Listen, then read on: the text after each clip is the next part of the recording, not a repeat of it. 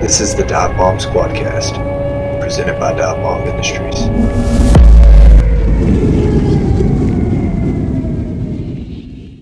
What's up, guys? Hope everyone is doing well. Today's episode is going to be a little bit different. If you're involved in our close Facebook group, you'll know what this is all about. But if you're not, then let me briefly explain. A couple weeks ago in our group, Dive Bomb Ministries forum and fan page, I stated I wanted four Dive Bomb customers across the four flyways to join me on the podcast to talk about how running Dive Bomb decoys have helped them become more successful in the field. Uh, I want to have each guy on for roughly 15 minutes to make for an hour long episode covering a wide range of places, showcasing the versatility of these products. So, we allowed guys to volunteer and nominate their friends who they felt would be a good candidate for this talk.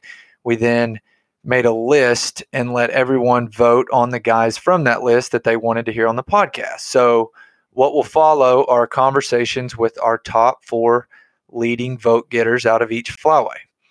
So, without further delay, leading off out of Pennsylvania, representing the Atlantic Flyway, we're joined by one of Dive Bomb's oldest customers, Brandon Moyer. Brandon, how's it going, man? Pretty good. How about you, Asher? It's going good, man. It's going good. I'm, you know, I've I've got old emails with big piles of Atlantic Flyway honkers from Brandon that are over six years old, which is which is really really awesome. Brandon, can you tell me about the style of hunting your group was used to doing prior to running dive bomb decoys?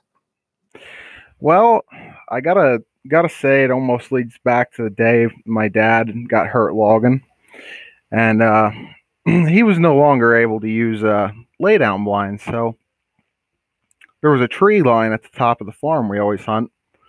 So we'd put a a burlap up top and just figured we'd give it a try, you know, if we get the correct win, obviously. But we uh, we had uh, been using full bodies when we hunted where we used to, and uh, it was just a lot, you know. My we were loggers, so we had we had time, a lot of time to hunt. So uh, it was just me and my dad, and once he got hurt, I just I got sick of putting out a ton of full bodies. You know, just it's just a lot, lot, lot of work for one guy. So, a buddy of mine had uh, taken me to New York, and we sat this decoy spread out. It was it was dive bombs and a few real geese, and I was amazed at how great they worked. so I'd gotten some. Actually, Dave Bettis a good friend of mine. He's a call maker here local. He took me up to his parents' place, and uh, and I was impressed with with the way silhouettes worked in general. So I thought to myself, you know, let's let's make life a little easier. You know, made them hunts with my dad a, a lot easier. You know, it's just uh, it doesn't take the manpower to put out, you know, 10, 20 dozen to have a chance at tra- trafficking birds because really we only hunt the same field almost almost all year because it's just so so populated so populated out there where we hunt. And uh you need big numbers of decoys so you you have drawing power. So yeah that's kind of how it changed the game for us. Awesome. Now when whenever you hunted with your friend Dave and you went up there, was that was that your first experience hunting over silhouette decoys? Yeah, it was. It was. Uh, Dive Bomb had when when I went on their page and, and Dave was he was on there before me. I know that it was, it was well under 800 likes that that page had at that point in time. That's awesome, man was there ever part of you that that thought you know when you're when you see Dave bringing these out, you're thinking, man, there is absolutely no way these things are going to work. Like, come on, seriously, you, like you are absolutely right. Uh, he had a whole trailer full of Dakotas at home. I'm thinking, why didn't he just tow that up? You know, I don't know if this is going to work, but you know, I had faith in him. He he's killed a lot of birds over the years, and I didn't doubt him. But I kind of doubted the decoys, but the, the proof is it's in the pudding. You know, that they, worked incredible and shot that thousands of honkers on over these things over the years, and I made a lot of believers out, out of people, including guys from New Jersey all the way to New York, Pennsylvania. Just just a ton of believers. You know, I'd have to say I'd be I'd be lying if I said, you know, when they had the poll up and you know I'm watching the numbers that I I wasn't rooting for you because uh because you have been running our, our decoys so long and you've been, you've been such a good loyal customer and and helped us grow from early on. So I was you know I was really excited to see um, you know to see you get the opportunity to come on here because uh, obviously, I'm a little bit partial because I've got you know old email threads, like I said, that are you know over six years old. So um, I was pretty happy to see that that you were going to be joining me, and and kind of going back to like wondering if they're going to work. You know, we travel around to so many guide services and outfitters and so many new places. Um, and a lot of times the clients that are with them, it's their first experience running over silhouette decoys and it's so funny like kind of seeing the tone and seeing them talk kind of like man like i don't know about this like it, this just doesn't feel right.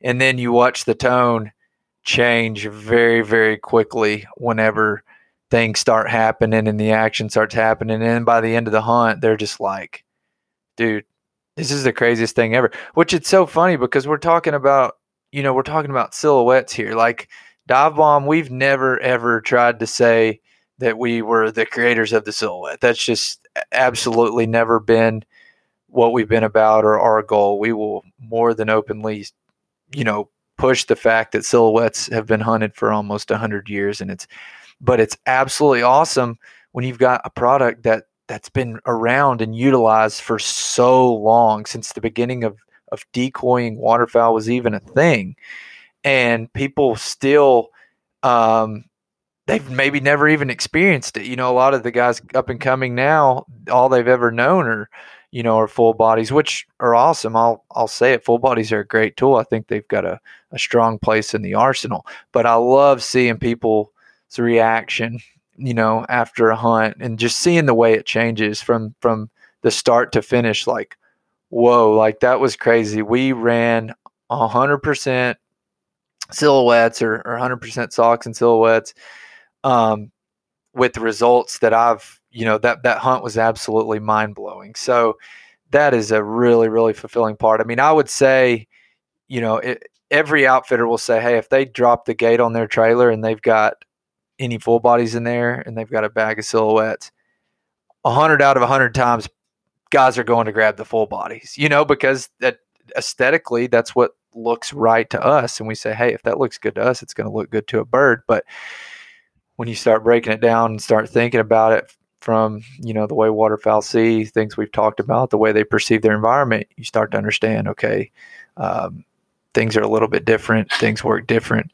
Um, you know, and that's why 2D decoys are so effective. And we've touched on it a lot. One day we should just do an episode talking about waterfowl and the way they perceive their environment. But I don't want to get into that right now. I want to keep moving forward. What what does your spread consist of these days? Um, you know, as far as you know, come September, what, what's it going to look like for you guys out there? the beginning of September, we're going to count on hunting resident geese. So there's not going to be a ton around now we'll run maybe five, ten dozen. Now, when we go to New York late season, like well, later in September, the last mm-hmm. three, four days of the season, you'll start to see them high flyers, and we'll we'll throw out everything we got, literally.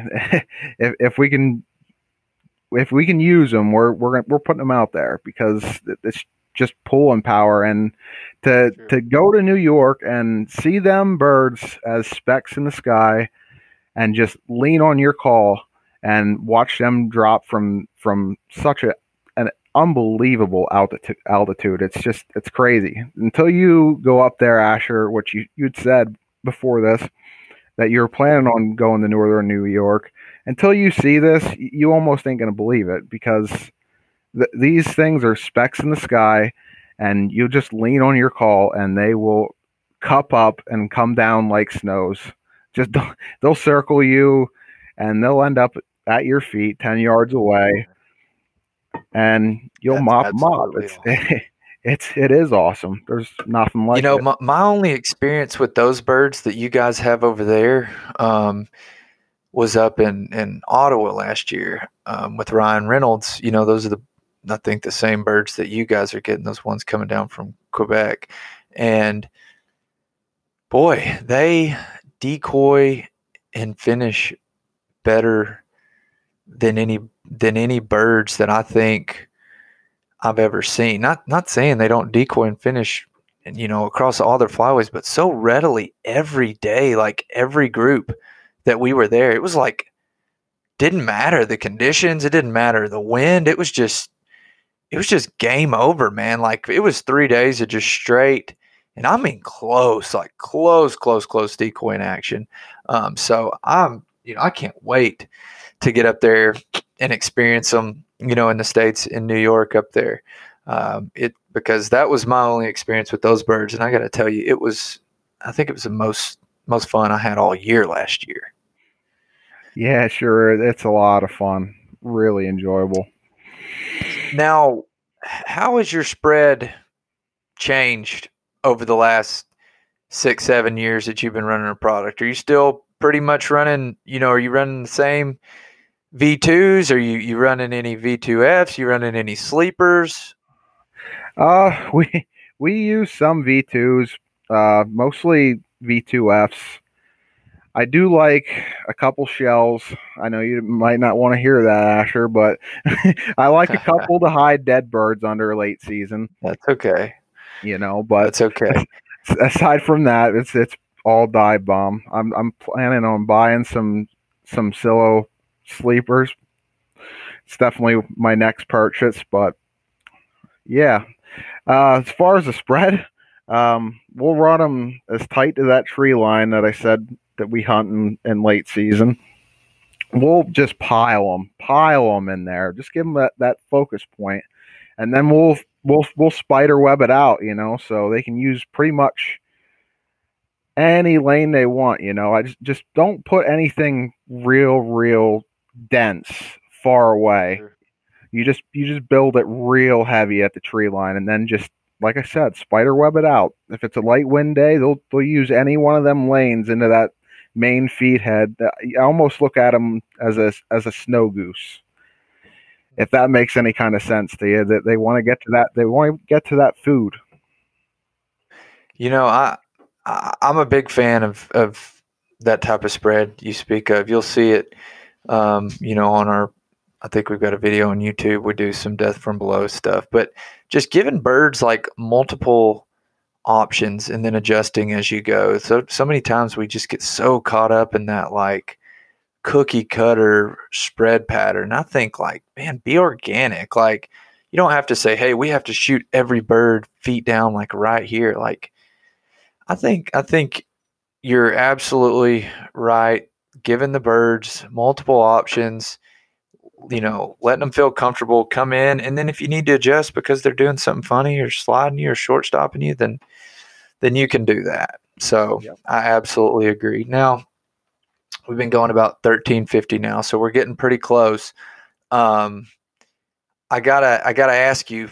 You know, you've been running our, our we've had these same poses for a long time since the beginning and, you know, as I'm sure you're aware that we're coming out with some new alternate poses, I think we're going to have those, you know, ready to go um, in September. I've got to ask, I know you've got to be excited about that because you've been looking at these same decoys forever.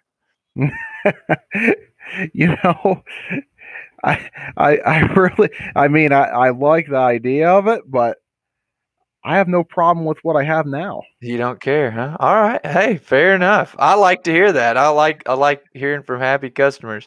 But I mean, I figure of all people, you're like, golly, I'm just sick and tired of looking at these same poses Right. Hey, all I'm, the I'm time. about what works, you know.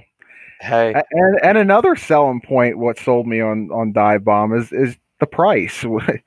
Who can argue it? You know, they they work. they work and they're so easy. The ease of use is incredible. oh man, we um, yeah, we greatly we greatly appreciate you and your support of the brand. Before I let you go, um, is there anything that you want to add? Anything you want to say? Um, you got the you got the floor for a moment if you'd like it. I want to know when we're going to see some some snows, full bodies. That's what I want to know. You will you'll see them eventually. Um, they're not in the direct pipeline right now, but uh, it is something that has been discussed and something that you will see in due time. So uh, we're just going to keep growing. Um, you know, as as, as uh, everything allows, and just keep moving forward and uh, try to uh, keep coming out with the best products at the best prices that we possibly can, and uh, we'll get there eventually, Brandon. I know you will. It's incredible the way you've grown over the time I've been with you. So, All right, man. Well, I appreciate you taking your time to join me today. I know a lot of people voted for you, so I know they're they're going to be excited to to get to hear you for a few minutes here. all right. Thanks a lot, buddy. Okay, thanks, Brandon. Have a good evening. Yep. See ya. And next up, representing the Mississippi Flyway out of his new garage in uh, Rochester, Minnesota, just moved in a day ago. Uh, Mr. Cody Scheimer. Cody, what's good, man? Hey, how's it going, boys? Hey, it's going, man. I appreciate you uh, taking your time out of a very busy schedule to jump on here with us. I know you got a lot going on, so so we really appreciate it. Yeah, not a problem. Not a problem. Yeah. Now, just just jumping into this, I'm not going to read the entire thing, but I'm going to read a little from your post on the Facebook thread that was made for this guest podcast. And you said hunt everything from early season honkers to chasing snows in the spring. I was always a big full body guy. Never could quite break away from that trend until three to four years ago. Now everything I own is silhouettes and socks.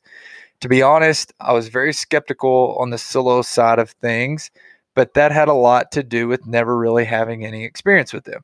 Now that I've used them, I doubt I will ever go back to full bodies and shells. First of all, thanks a lot for the kind words and positive feedback on the products. Very humbling. Second, I, honestly believe the biggest silo skeptics are the guys who have never given them a fair shot. You said yourself, you're you're quite skeptical of them because you didn't really have any experience hunting over them. What was that aha moment, maybe in the field, that made you say, okay, these things aren't a gimmick.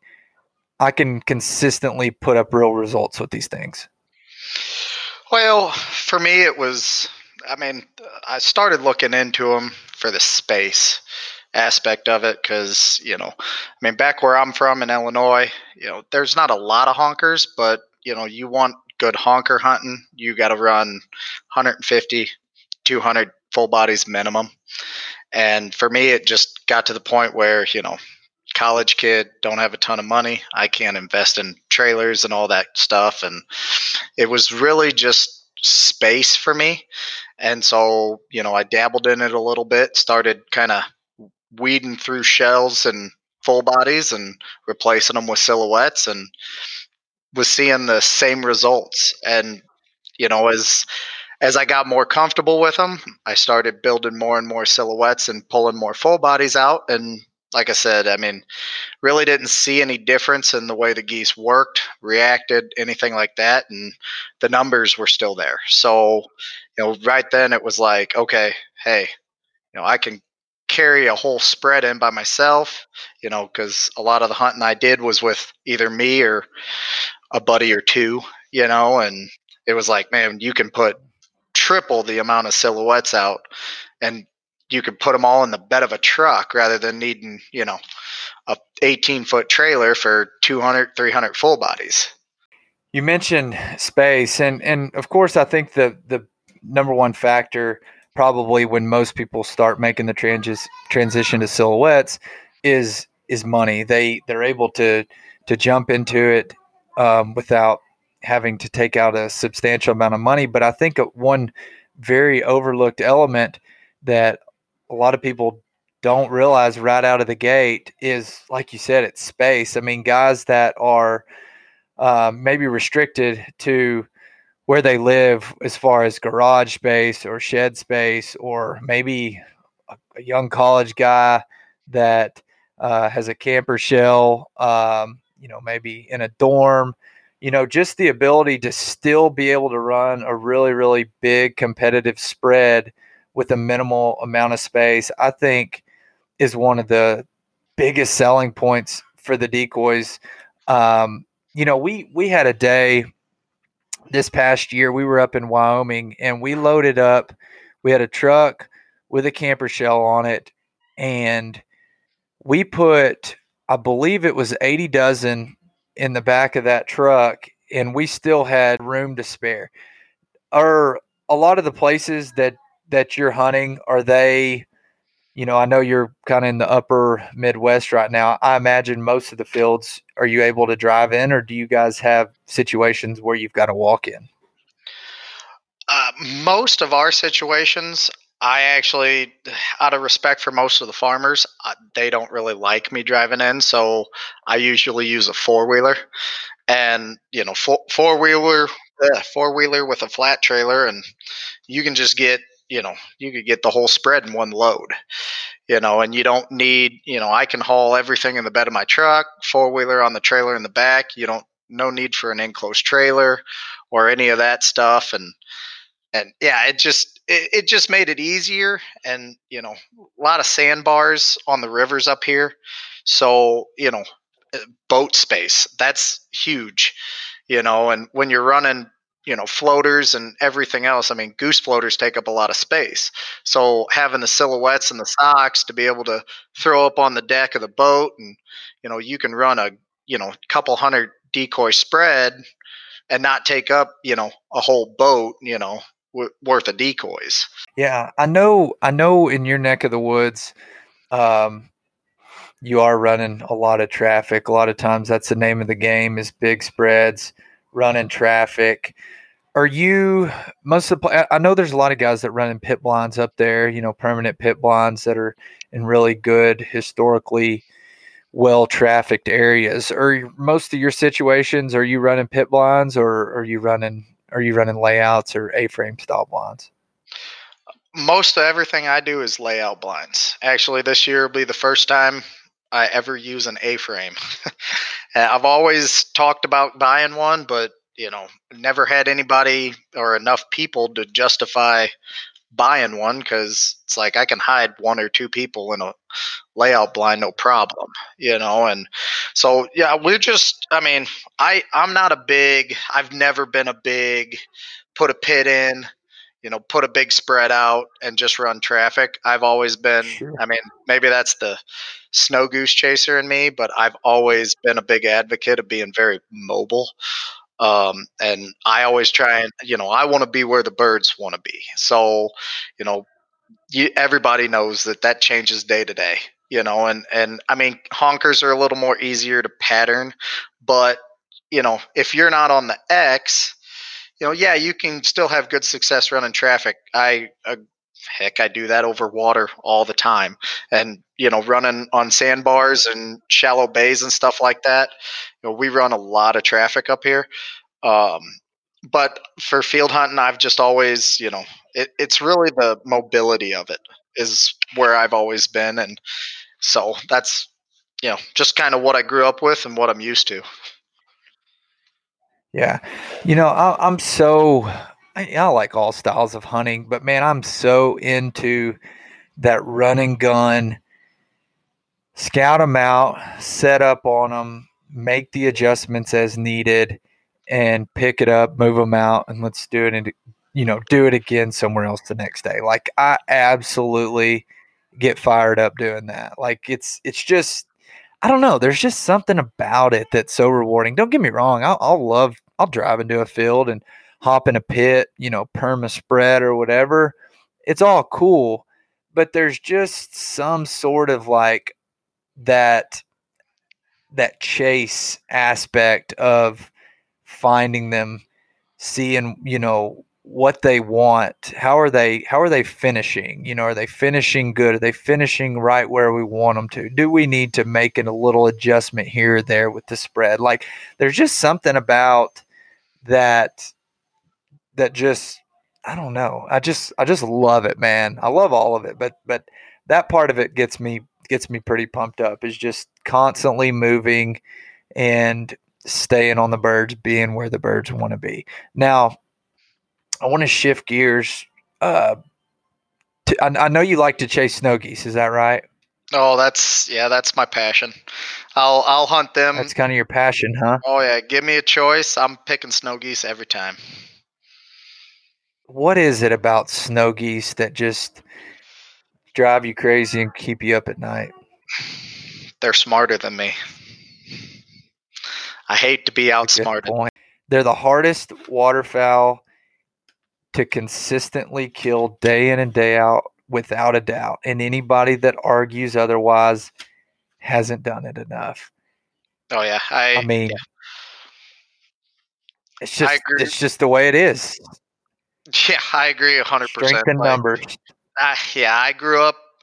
You know, we started from God, when we started running them for the conservation season. It was, I mean, we started with the old plastic Texas bags, you know, from the north winds to the full bodies. And now, you know, my buddy and sure. I run a, a mobile sock spread. And I mean, I think the biggest thing, I love chasing them. Uh, I mean, I love scouting and chasing snow geese as much as I, I like finishing them. And for me, it's, you know, you always hear, especially the last couple of years, everybody's like, oh, you know, it's going to be a tough year. It's going to be a tough year. Hatch was bad, a lot of adults. For me, I, I oh man, that gets me going because there's just bring there's it on. right. Well, there's something about, you know, even if you do all the work and you kill five birds. You kill five adult snow geese, and you know you can go home at night and be like, "All right, I did. You know, I accomplished something. You know, I fooled one of the right. smartest birds."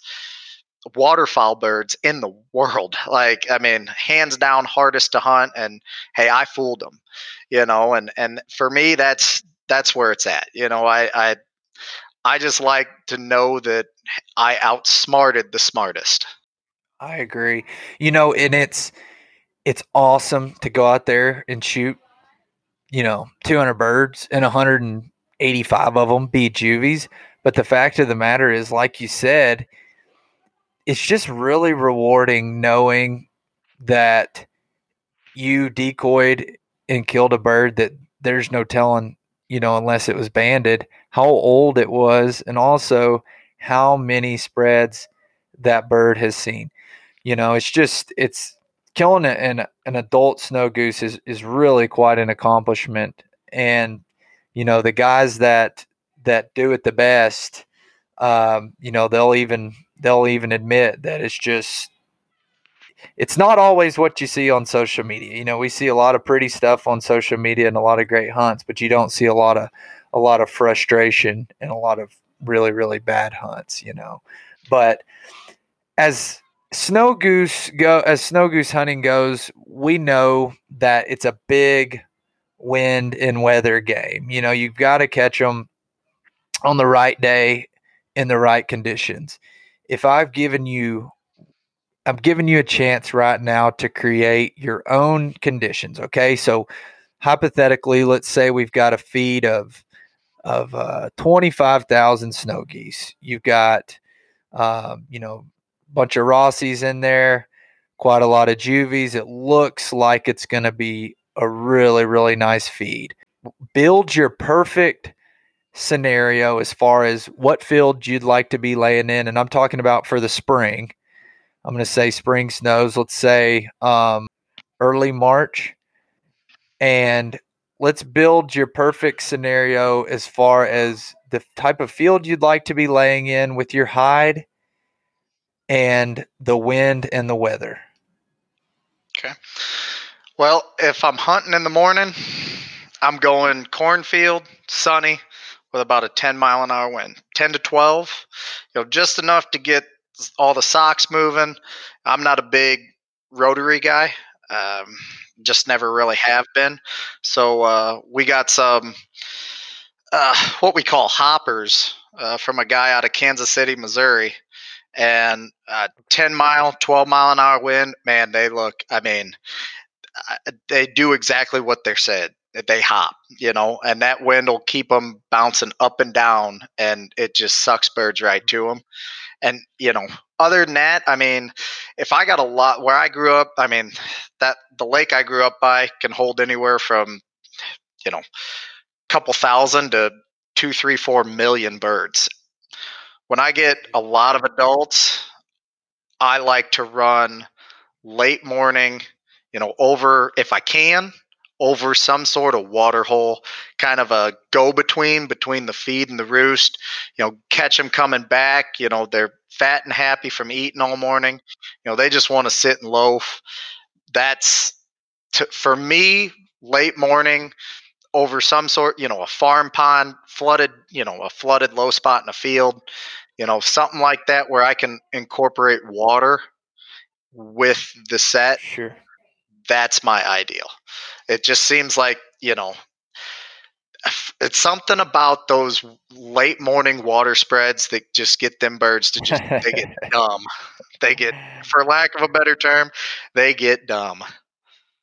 Nick Costas with us. He is like he loves snow geese. I, I, I, like hunting them. That they don't they don't do it for me the way that the way that ducks do. And he just he thinks it's so funny because I love ducks so much, and I think it's so funny that he's so crazy about snow geese. But man, you start talking to that dude about snow geese and back shooting them over a little, uh, you know, a little midday roost, and that dude, he's going to start getting some discomfort in his pants. I can guarantee it, son. like he is, he's going to get throbbed up, no doubt, talking about some snow geese on on a midday roost. So, um, you know, that's something I've never experienced. Like an awesome hunt doing it. I've I've I've had a couple hunts that's been okay, but I haven't experienced one that was just insanely awesome. I was expecting it this spring up in Canada and um, unfortunately due to COVID that got shut down, but we'll, we'll make it happen. Um, before I let you run, we we re- being a snow goose guy, I got to ask you. We recently dropped our V2 blues. What do you think about them? You like them? You guys are killing me with this. my wife hates me. Yes, I mean they're awesome. Uh, I, I've always run socks with my snow goose spread. This last year, I bought I think it was ten dozen uh, snow silhouettes just to, you know, something to break blinds up and stuff like that when we're hunting. And sure. we liked them so much. I was like, I told my buddy, I was like, man, we should. You know, we're in the process of revamping our whole spread and you know get rid of old add new stuff like that and i was like man we should seriously considering about adding another five or ten dozen more and then come out and i sent him a picture of them i was like yeah i'll definitely be buying at least five to ten dozen of those for this spring. Yeah they look well, they look good they I'll look tell you really what. good. thank you. I tell you what we'll um i'll send you a dozen of them dozen v2 blues let you check them out let your buddies check them out we'll uh we'll see how you like them, and then if you decide you like them, you can order some more. So that sounds uh, awesome, man. I appreciate I'll get, it. I'll get some sent out to you.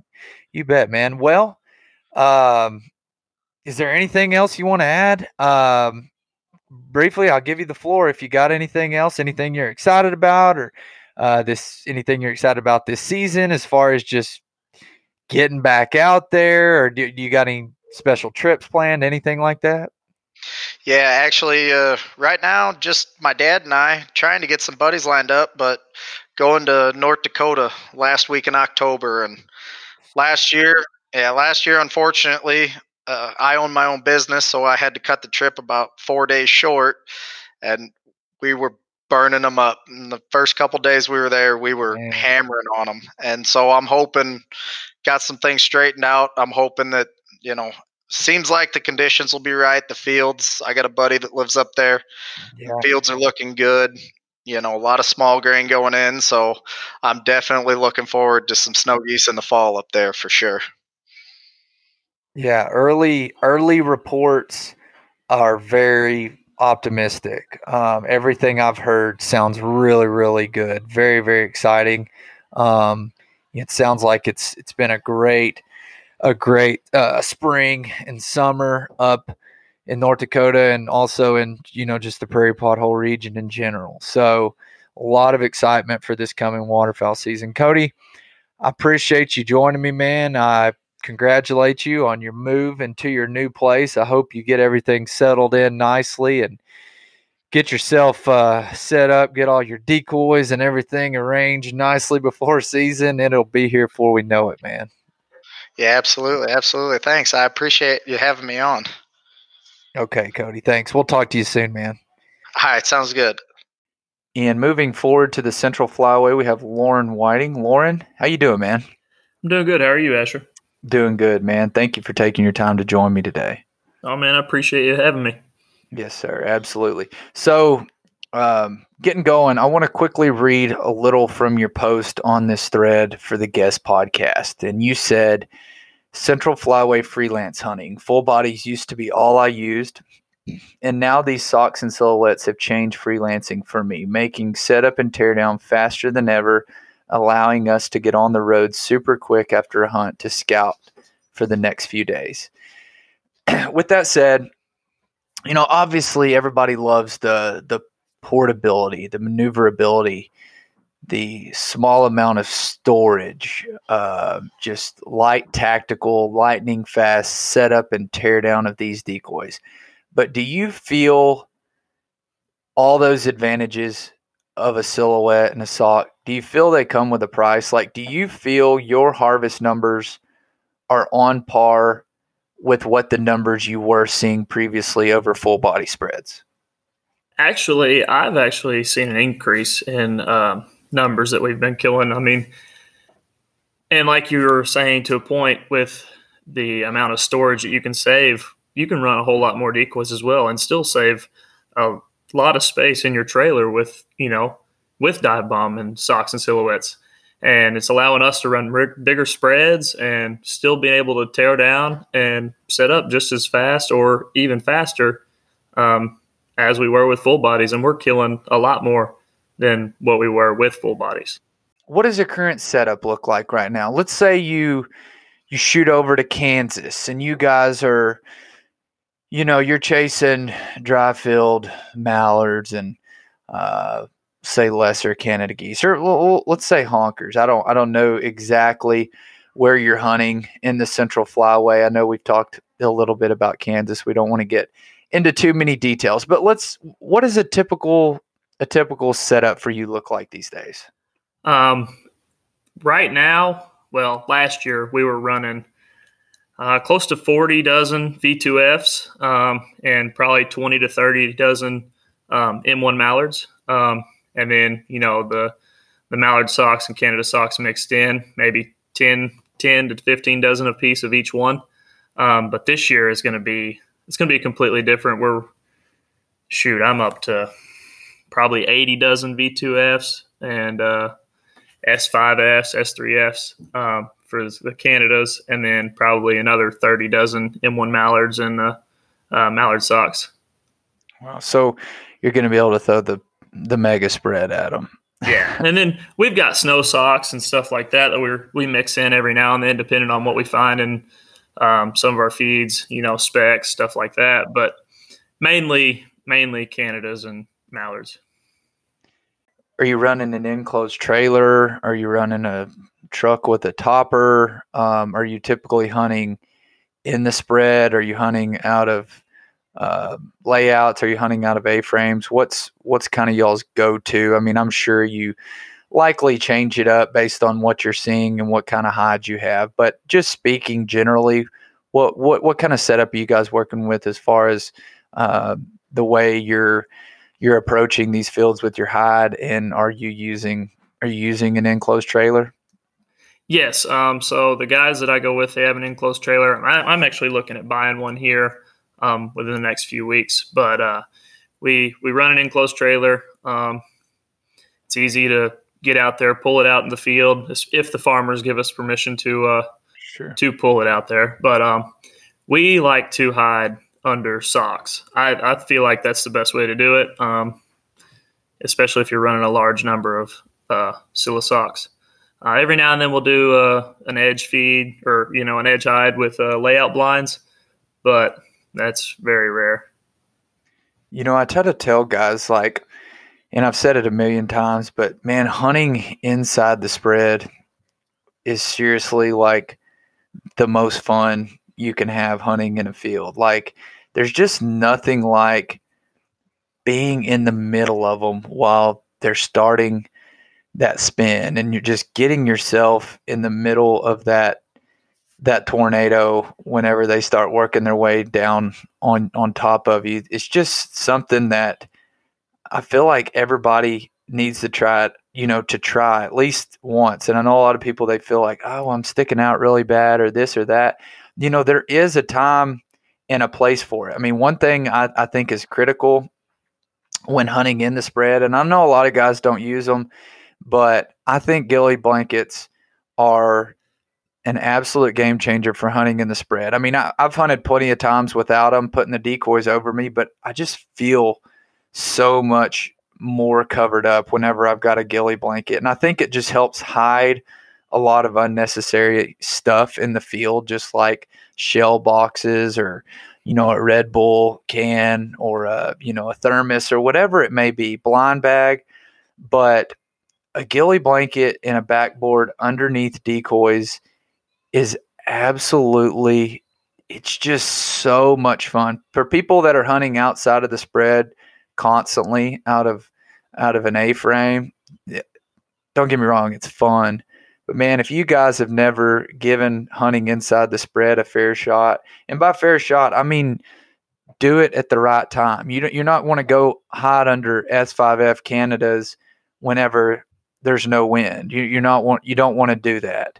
There is a time and a place to pick your battles, but if the conditions are right, give it a shot. I'm telling you, you will not regret it. When it comes together and you're inside the spread, there's just nothing like it. Would you agree? Oh, absolutely, 100%. Um, man, we tried it uh, first time this year actually, and uh, I was laying on a backboard with a ghillie blanket, and some guys had layout blinds, and it just it went south. Uh, so the next next day we we've got on another feed, had really good wind, and everybody went and got a wedge blind with a blanket system. And dude, it was completely like 100% game changer. I think laying on backboards with a ghillie blanket is in the socks with the right conditions is the way to do it. Um, you know, I like A frames, hunting out a layout blind, stuff like that. But there's there's nothing like seeing a big spin, mallards, honkers, whatever you're shooting. It's just when you're inside the socks and inside the spread, it's it's absolutely insane. You're right. It's awesome. And a lot of people they ask, they say, use ghillie blankets. Which ones are you using? Well, up until this point, we've used um, Rancho Safari ghillie blankets. They make a nice ghillie blanket, but um, I'm excited to say that we have our own coming. Um, we've got our own backboards coming that are going to be absolutely awesome. They're going to be made to be run with our tall socks. Um, there's going to be spots in those backboards where you can get the socks right up on you, really get yourself covered up. There's going to be places for your stuff like your you know your shells, your calls, your phone, anything that's kind of laid out beside you. You want to keep out of the dust and dirt. So I'm really really excited about those and uh, the, their arrival. You know that way we can complete the whole package, hiding in the spread with dive bomb. So uh, excited to announce that. Also, um, I guess not. Also, more just kind of asking you, where's your passion? Like what? What is what's your thing? Like I was talking to a guy on a podcast the other day and we started talking about, you know, our favorite hunts and I'm a duck hunter. Like I just I love shooting ducks. Like they're just there's just something about them that just gets me so fired up. What what is that for you? I I'm the same way now. I used to be a big goose guy. I used to love shooting honkers over water. Um, of course, you know, being being from Illinois, we we shoot a lot of big geese over water, but uh, once I got out there and started shooting, you know, giant wads of ducks. It just completely changed. It's, it's my favorite thing by far now. Um, I've done, you know, I've shot mallards and timber before in Arkansas, and it it's fun too. Um, but really, to me, I think I'm kind of I kind of like shooting mallards in dry field more than anything ever. Mm-hmm. Yeah, I mean it's a guy was asking. He said, "What was the biggest group of ducks you've ever worked?" And I, I started thinking about it, and you know we've definitely had times in the woods. We've we've worked some some insanely huge groups of ducks. I remember in particular a couple years ago we I don't know, it's probably been three or four years now. And we were at Black Swamp, and uh, it's a public wildlife management area in East Arkansas. Yeah. And we worked a group that was probably there was probably a thousand birds in it. But but when I think of all the huge groups that we've worked in the woods, and by huge I mean like over a hundred, because that's big. I mean, you start working 20, 30 down into the trees, that's a big group. But when I start thinking about the number of big groups that I've worked on the prairie, I mean, and it's just like a, you know, it's a regular thing. You know, it's not, it's not really that I don't want to say not special because it's special every time. I could see it a million times and it's special, but it's not like it's a, it's not a, uh, a rare occurrence or something that because if you're working hard and you're scouting your ass off the way you're supposed to, those things like that will come together for you. If you if you oh, scout absolutely. your ass off, get yourself on the X and get covered up, you can see some very very magical things. I think a lot of guys is we want to spend so much time hunting and we don't spend enough time scouting. I think that's the biggest error that a lot of people make and they're listening like, "Ah, oh, these guys are talking about you know see all these huge pile pictures and and don't get it twisted guys there's a lot of hunts that we go on and we get on the x and get right where they want to be and it don't work out so don't think that you know all these guides and outfitters or, or even us are, are mowing them down every time we go out there. It's not like that. I will be the first to tell you it's not like that. That's not the reality of hunting. That's the reality you see on social media from everybody because outfitters they can't sell hunts with four mallards. You know you, you piles and and big smiles is what sells hunts, not not two spoonbills and a gadwall. So um, everything doesn't always work out, but you can greatly put the odds in your favor by putting the miles on your vehicle and scouting. Spend more time scouting than you do hunting, and you're going to be successful.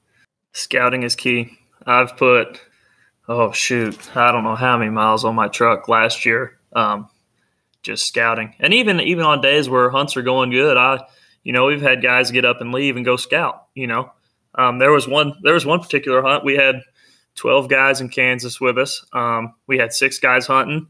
We had a six man limit, an hour and a half. The other six guys were um, they were scouting. We picked up. They they met us at the road. We jumped in their truck. They got in the field, and we took off scouting while they hunted. They killed a six man limit in an hour. So there was a 12 man limit killed, but the whole time we had tires on the ground, guys with binoculars, you know, just scouting. You know, and I know a lot of veteran guys that might be listening to this. They're like, well, fuck, everybody knows that. You know, you got to p- spend a bunch of time scouting. The, the reality, guys, is everybody doesn't know that. The truth is, you wouldn't believe how little time most people spend scouting and expect big time results. Guys that that have been good scouters and been taught by other people how to scout, they think it's just second nature, but this is going back to that stuff that it's really really easy for us to take for granted because maybe we've been doing it a little bit longer. We've learned from people that are really really good at it. But this is not just just basic stuff to spend a ton of time scouting. It might be basic stuff for you guys that are that are veterans and been doing it for a little bit, but a lot of guys listening, they're spending more time hunting than they are scouting, and that's the biggest problem that you're going to run into is is if you're doing that, you're consistently going to kill less birds. And don't get me wrong, you're going to run into some good hunts, but over time, say you go spend a week in North Dakota and you spend more time hunting than scouting, you say, "Oh, well, we had a bad morning hunt. Let's go try to make up for it this afternoon."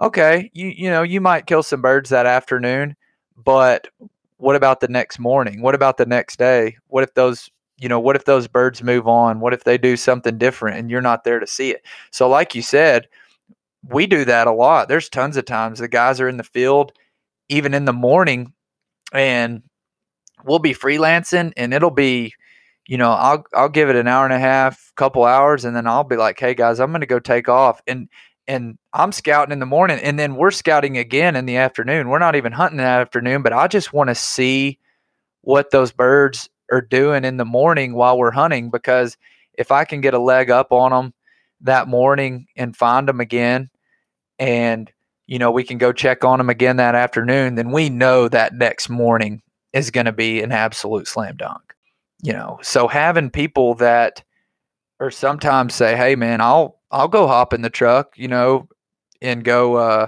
go scouting or if you do decide to say you do have a bust of a morning hunt and you say hey let's see if these birds come back this afternoon. Don't you know play the be a team player you know and, and and take turns if you need to. Say hey okay if you got six of you three you guys stay here shoot me text send me a report let me know how it goes. Us three we're going to go get in our trucks and we're going to find them for tomorrow morning because we can't just spend all our time hunting. We've got to scout.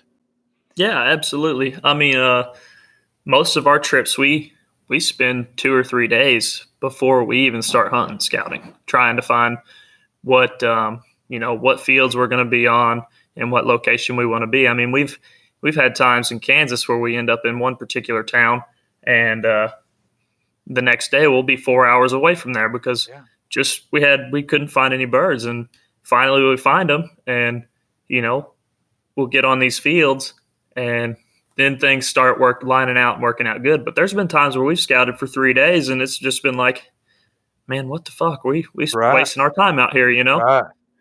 No doubt, man. I think that's the biggest. You said it, man. Like when you're out and you go on a trip somewhere, like don't settle. Like don't be scared to get away from where you are and don't be scared to call an audible if you have to. If the birds aren't there, like like Lauren said, man, we've had times that we have completely picked up out of an area because it just it was like it was a different place from the last the year before when we visited based on the weather and the pressure and the migration. So, man, don't be afraid to to make a move if you have to to move because man, there's there's no sense in wasting your time trying to force something to happen when you could just make an executive decision to say, "Hey, let, let's make a move. Let's go find some birds because we're wasting some time here." And you know, say you've only got a week, but hey, you might spend four days scouting, but you might get three hunts in that are, you know, they're hunts that go up on in the wall of your office that you remember for the rest of your life, or you can spend a week there trying to get something from nothing, and you have a week of regret whenever you go home, saying, "Man, uh, yeah, we might have got seven days of hunting in, but uh, you know, we averaged seven birds a day, and that just wasn't very memorable at all." So keep that in mind. Now, Lauren, we've been rolling about 18 minutes now, so um, before I let you go, I want to uh, ask you: Are there any products that we got coming that you're most looking forward to? Oh man, all of them really. Um, mainly since the F1 Mallards have uh, released, I'm I've been more excited about their ship date than anything. But really, the Dirt Dagger that is going to be a game changer for us, and um, the uh, the backboard you guys are coming out with. I'm super excited about that. Uh, maybe the flag. I was I think that would be a badass deal. I can't wait for that one. Um, the new uh, Canada silhouettes you guys are going to be releasing, I think will be. I think they'll be sick. I want to see them. I think they'll be cool. Yeah, I think you guys are going to love them. Are uh, just kind of going through a few of those things, the dirt daggers. I think we'll have those back about August 15th. I don't know if you guys have used rubber mallets or not, but make sure – you guys are definitely you know utilizing those i highly suggest keeping one of those and and the guys that hunt in cold weather states uh you know we go hunt with these guys and all the time i'll be like hey where's your rubber mallet? You know it'd be frozen. I'll be like hey where's your rubber mallets? We can get these things set out in like no time 50 dozen like no time yeah. with five or six people and guys are like oh we don't have any. I'm like what? Like you hunt in a place that it's below freezing, like half the waterfowl season, you don't have a rubber mallet. Like you can get a rubber mallet for five bucks at any hardware store, just with a wooden handle and every single standard brown bag needs to have a rubber mallet. That way, even if people don't have them with them, you take those things out of the trailer, carry them to their spot, open them up. There's a rubber mallet in it. So, absolutely, uh, if you're not utilizing rubber mallets, you know the dirt daggers, they're awesome. They work really well. But if you if you don't have one, you know I say this with a disclaimer: if it's if, you know if it's sub-zero temps and you you split decoys with a rubber mallet, I'm going to tell you you should have used the dirt dagger. So don't you know don't call me about that. I'm not speaking to you specifically, Lauren. I'm just saying right. in general, if a poor strike of a rubber mallet, people have seen me say it on the forum, a poor strike of a rubber mallet on cold decoys that have been stored in a trailer or outside on a cold day, they are susceptible to cracking. Now, if you hit them properly, it's not going to happen, but it can happen. And my suggestion for that is is a dirt dagger. But um, the flag, those are on the way to expect to see those by October. Backboards will be a little bit later than that. Those aren't uh, going to be here quite as quickly as as the dirt daggers and the flags. Right. Uh, the alternate Canada poses, those will be here. Uh, expect those by October as well. So I think you guys are going to love those poses. They're just going to add a completely different dynamic to the spread, add an element of of depth that is just going to absolutely make that spread pop and bring that thing just some seriously added realism. So, um, before I let you go, is there uh, anything else you want to add, or uh, the floor's yours for a moment if you'd like it? Going back to the rubber mallet, um, I know people use the dirt dagger and they they really like it. I know people who use the rubber mallet and they they seem to have success success with it. But I've actually found that uh, you know I don't have a dirt dagger at least until you guys release them again. Um, I use a, a drill with a drill bit, like a quarter inch drill bit, drill it in the ground. Uh, it takes a little extra time, but when your ground's frozen, you don't want to you don't want to bust up your decoys. Sure. It's, uh, I mean, it, you can do it quickly. It's it's a lot easier than trying to jam, uh, you know, the stakes for the V2Fs into a fucking frozen ground.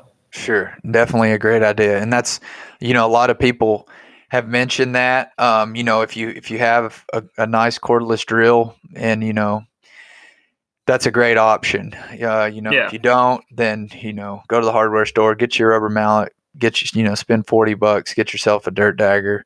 Um, but a cordless drill is is an is an excellent option. So very good point. Um, other than that, man, Lauren, I uh, appreciate you joining us, man. I appreciate your your support of the brand. Um, You've been a, a great ambassador for our brand. Um, you know, always coming with with um, you know insightful input on the page and and a ton of support. We greatly appreciate it.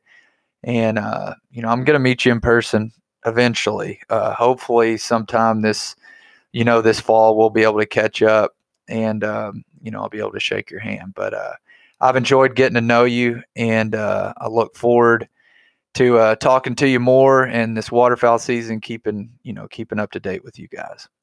Absolutely, man. Thank you guys for having me, and uh, hopefully I brought something useful to all you guys out here listening. Thank you, guys. All right, thanks, Lauren. We'll talk to you soon, man. All right. And last uh, but not least, out of Washington, we have Tyler Bush representing the Pacific Flyway. Tyler, what's up, man? How's it going, man? It's going, man. It's going really, really good. I uh, I'm I'm I'm glad we're able to uh, get together and get you on. It's been a, a little bit trying to get everything coordinated. We got you you out there in the Pacific Northwest, but but uh, we're here now, ready to make it happen. Exactly. All right. So, Tyler, of of the other guys in in the chat, you're relatively new to running Dive Bomb Industry Spread. Looking looking at your order history, once you started, you really dove headfirst into converting your spread very rapidly. What what was it about Dive Bomb products that made you say, you know what, I want to I want to make the switch and run these? Well, you know, I went out and bought a couple of the other brands out there and tested them out and and tried them, field tested them. Was they were working all right, and then uh, one of my buddies, Anthony, hit, told me to try you guys, and so I bought my first ten dozen and and tested them out, and I'm like, wow, these are getting these are going out a little bit faster, and and I can take them down faster. They pack a little bit easier, and uh, they they look good. They stick down or they stick in the ground pretty good, and uh, running volumes like what I do now. Uh, it the faster that you can put them up and the faster you can take them down is the faster that you can get out of the field, and I love it. Awesome. Now, being in the Pacific Northwest, I have very limited experience out there, but I know you know it's it's a special place. We were talking before we got on here. Really, it's it's a hidden gem. Now, would you say you spend the majority of your time waterfowl hunting, chasing the whitebirds? I do. I do. Uh, they're they love hanging out just north of me, and uh, that's uh, those are pretty much the uh, tested uh, dive bombs that I have used so far. I've started getting into the mallards and the and the geese during this off season, but uh, I I love chasing those white birds. I've driven down to Oregon, driven to Eastern Washington for them. Uh, yeah, I love chasing those whiteys. Now, do you have much experience um, hunting these white birds under the S5 snows in the spread? Have you guys done that yet? I do. Uh, we have about 15 dozen.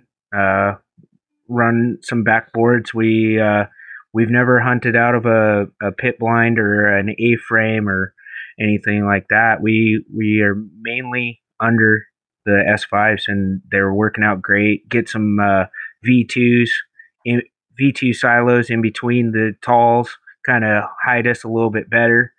Um, we throw in some S3s as well, uh, just as getting the hide going for the dogs as well. Right. Now, what um what size snow spreads are you guys predominantly running out there? You know, a lot of times here in in the lower Mississippi Flyway, you know, guys are running really, really big spreads, 150, 200 dozen. What what would a a normal spread for you guys look like out there? So there's uh there's three of us in this general area that run the spread that we run, but normally uh, you can drive up and down the road and you can see the guys setting out, you know, 15 to 20 dozen, you know, 30 dozen here or there. Um, there's a few, uh, I know that we're running about 4,500 decoys now.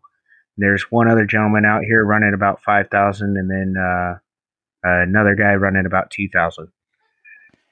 How long does it take you guys to set up uh, spread?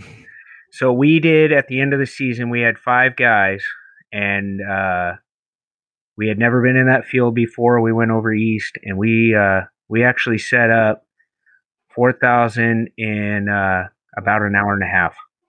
Wow, that's awesome, man.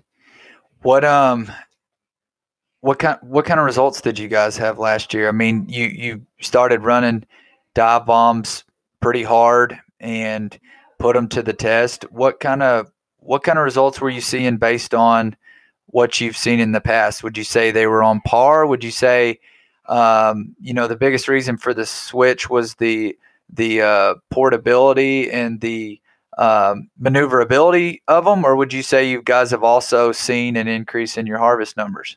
We we've seen a big increase.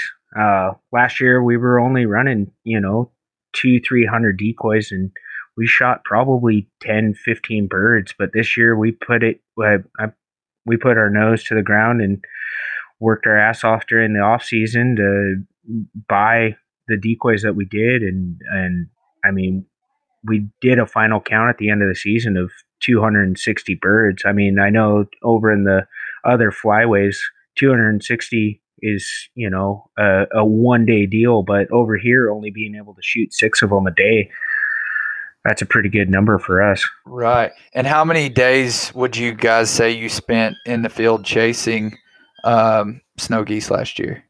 Uh, you know, uh, my buddy Josh would be out Friday scouting, trying to find us fields and whatnot, and because I was working, and he would say, "All right, I found us a field," and then we'd hit it hard Saturday, scout uh, scout Saturday night, and then hit again Sunday, trying to get into another field.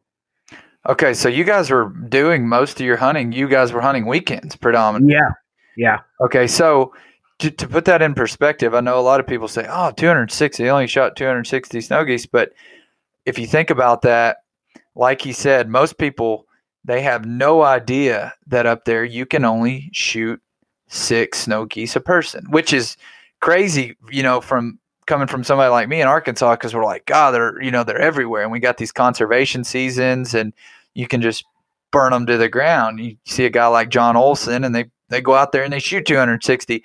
But when you put it into perspective, you you've got a, a small group of guys you're hunting with. You shot 260 birds. You divide that by six, and you know I'm I'm not that good at math. That's probably somewhere around. That's over 40. What is that like? That's over 43 limits of birds. Okay, so you take that by the days you hunted and the number of people you hunted with, and you look up and you say, okay, that's that's pretty damn good. You know, a lot of people they you, that's really nothing to sneeze at when you start thinking about the numbers compared to the ability to only shoot six snow. I mean, that's crazy to me. You can only shoot six. What? Yep. What and we and we we have an early or we have a late snow goose too, but they do not change the uh we it, they call it like a conservation season here, but they don't change the limit. Man, that's so crazy to me. And now being where you're at, you guys get a lot of rain. You get a lot of yep. rain. It gets yep. really muddy. And before um, we started this podcast, we were just kind of kind of shooting the shit a little bit. And Tyler was um, we were talking about decoys and cleaning decoys. Uh, Tyler, can you share briefly the process that you use to clean your decoys? Because I get a lot of uh, pictures and, and videos of guys. Uh, they got their troops lined up and they're hosing them down, and they got the scrubbers out and the Dawn soap, which is awesome. It works, but man, it's funny. You would think, uh, you know, doing this for a living, I would know like all the best tips and all the most efficient ways. So, Tyler, can you briefly share how you guys like to clean your decoys when they get all mudded up? Yeah, no. Uh, end of the season, we took took uh, a little extra time cleaning up, and we picked out you know 20, 25 dozen decoys that were dirty to our expectations, and uh, grabbed a six pack of beer, watched some TV, and unscrewed um, took the screw out of the top, pulled the sock off the backbone and the stake, and uh, ran all of them through the washer with you know on delicate with a teaspoon of of bleach and some uh, laundry detergent, and then repeat the process putting them back together. It took me about two nights, but it wasn't too bad at all. Man, yeah, that that's awesome. You know, it's funny. One of our our awesome guys, uh, Brendan Hudson, he was he sent me Snapchats for like four days straight, and they're like, he's got this kid. He was like punishing him, like hosing down decoys or something. and you told me that, and I was like, golly, you you you put twenty dozen in a load, and man, that could add up really really quick. I mean, you you dedicate your time to doing that. I mean, you take a screw out, put it on there, and I asked him. I said, now if if if I start recommending this to people, I said, did you, how many troops did you lose? Because if I, if, if I start telling people to do this and, and they have something go wrong, they'll be like, whoa, whoa, whoa, you told me to wash my decoys. And he, he said that he had no issues and they came out looking nice. The snows, blues and juvies all came out looking awesome. So, Hey, if you, uh, if you've got some dirty decoys and you don't want to, you want to, uh, you know, avoid the manual labor other than getting that screw out and getting that decoy in the wash. Uh, pretty good suggestion there from Tyler. He also told me something else really, really cool. Two things. He's he's kind of he's really blown my mind. Um, you know, we I just feel like things I should know, and and I just awesome because I learn new stuff all the time. You know, Tyler's he's new to Dive Bomb. He's been an incredible supporter of us um, over the last year, but you know, I've learned stuff from from guys that have been running them uh, for seven, eight years, and then and a guy that that's brand new. So, um, man, I, I, love learning all this new stuff from from all of our you know our different guys that are running our products because it helps me be able to pass on that information to our customers. But he was talking. He he mentioned that he would like to see uh, an S5 Juvie. Um, because we currently, you know, we make the S5 snows um, in our tall socks. those are for hiding in the spread that we were we were just talking about. But he said he would like to see an S5 juvie to kind of just kind of give that a little bit more of a salt and pepper look, you know, to kind of break up that sea of white just a little bit. Yeah. And we were we were talking. I said, yeah, you know, it's it's something we definitely want to offer, and, and I'm I'm certain we'll eventually offer. Just right now, we've got so much going on. We just uh, it's just not something we're able to to get off of another project to do. And and he presented an awesome idea um, for something that him and his his group are going to do. So can you share that with with us? Well, I mean, if you're cleaning your S5s, uh, your S5 whites, and then you got your juvies or whatnot, take the instead of putting the S5 white back on the on the tall stake, take the juvie and put it on uh, that tall stake. I mean, they'll they'll work and everything, and we haven't done it yet, but I'm willing to give it a shot and kind of get that little salt and pepper out there. Yeah, I mean it's it's not that hard to do. Actually, on I've got a little cabinet here beside me that I've got I don't know about a dozen uh, feeder heads from socks, and those those heads actually came off. I had I had some upright heads that I swapped those out with. So literally, all you have to do is you take that that screw off and you slide that head down with that bag as well. And you take the head, you take the bag off, and you just replace it with the one that you want. So, you know, you don't have to put a full, you know, five dozen of juvies together. We're just talking about just a nice little blend, just mixing some in there. So it's not like you got to spend all night converting all your S5s to S5 juvies. But I was just, that was just a great idea on a way for people to maybe uh, diversify their their tall set just a little bit until maybe that is something we can offer. So it's really really easy. I mean, you guys that have socks, you'll see there's a little hex screw there on the top. Unscrew that sucker, slide it down, put the head on, put the bag on, or if you just want to make them headless, you can do that as well. So you could uh, do uh, that, you could do it with awesome. some blues as well. Absolutely, absolutely right. So there you go. People wondering about your tall blues and juvies. Do we currently offer them? No, but if you get creative, really, really good suggestion there from Tyler. So, Tyler, um, a couple more things I want to want to just talk about real quick. As a a guy that does freelance hunting in the, the Pacific Northwest, how is um, the ability to get access and get permission up there? you know it's uh it's a little tough. There's there's some groups or hunting groups or whatever that have um a lot of the land leased up or or whatnot. Um we have one lease field um that we it's kind of our our either our go-to or our backup plan if that if that makes sense. Um there's a public land out there that we uh We've actually had great success out on public land as well. Uh, early season got went out there. Um, we shot we shot four man limit by ten o'clock. Uh, a couple weeks later, set up again. We shot a two man two or it was only me and one other guy. We only what I've only brought out a thousand decoys and we shot a two man limit by ten or eleven. Um, it's it it it's real fun up here. Uh, the public land, there's a lot of hiking in with them, and with the bags, they work out great. You can throw one up over the over your neck, and then two on your shoulder. You can pack out three bags at once. There, uh, the pad helps a whole lot as well. You can you can fit enough decoys in each bag that you're not making ten thousand trips if if it would be full bodies or whatnot too. Definitely, man. Now, before we let you go, we've been going about I don't know, almost 16 minutes now, so we've we've hit our time. Before I before I let you go, is there a certain product that we've maybe hinted at in the pipeline uh, that you are looking forward to the most?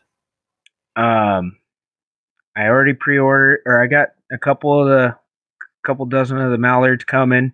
Um, I'm actually kind of excited. I kind of I I, I kind of want to try and get out of the out of the spread and get away from it a little bit, and I'm looking forward to those A frames. Okay. All right. Either that, I hear you. Either I, that I or the backboards. Uh, yeah, yeah, yeah. I um the backboards are They're absolutely awesome. Uh, I was looking at a picture of those today that Cody had shared with me, and and I know you guys are going to love them. I figured being where you're at, at, you would just say without hesitation the Widgeon silhouettes. You know, everybody up there, you guys, you guys love your Widgeon, and rightfully so. Oh yeah. Um, but uh, well, Tyler, man, I uh, we appreciate your support of this brand. We appreciate you taking your time to come on and join us. You got a you know you got a lot of votes from people that that wanted to hear you on here. So we're we're really excited about this episode. I think it's going to be really cool. Uh, there's a lot of different things in it that uh, I think a lot of people can can relate to and enjoy listening to. And you brought us a couple really really useful tips, man. So I know some people are are going to be able to benefit from those and and uh, apply those to their Dive Bomb products moving forward. So Tyler. Uh, we appreciate you joining us, man yeah, I appreciate the opportunity as well, and thank you for everybody that voted for me in the uh, in the vote there. Okay, Tyler, we'll talk soon, man. Thank you. Not a problem. All right. As always, we appreciate you tuning in to the Dive Bomb Squadcast. I'm really interested to see how this episode does. I would like to do more like this with Dive Bomb users this season. So if you do like this episode, please hit that subscribe button and leave us a review. It would be greatly appreciated. Make sure you are subscribed to our YouTube channel. We've got some big things coming there this fall. Give us a follow on Instagram, Facebook, and TikTok if you aren't already. The closed Facebook page, Dive Bomb Industries Forum and fan page, is without a doubt the best outlet for inside information. So make sure you guys are in there. Season will be here before we know it, so make sure you guys are ready. Talk to you soon. Y'all be good. Thank you for listening to the Dive Bomb Squadcast.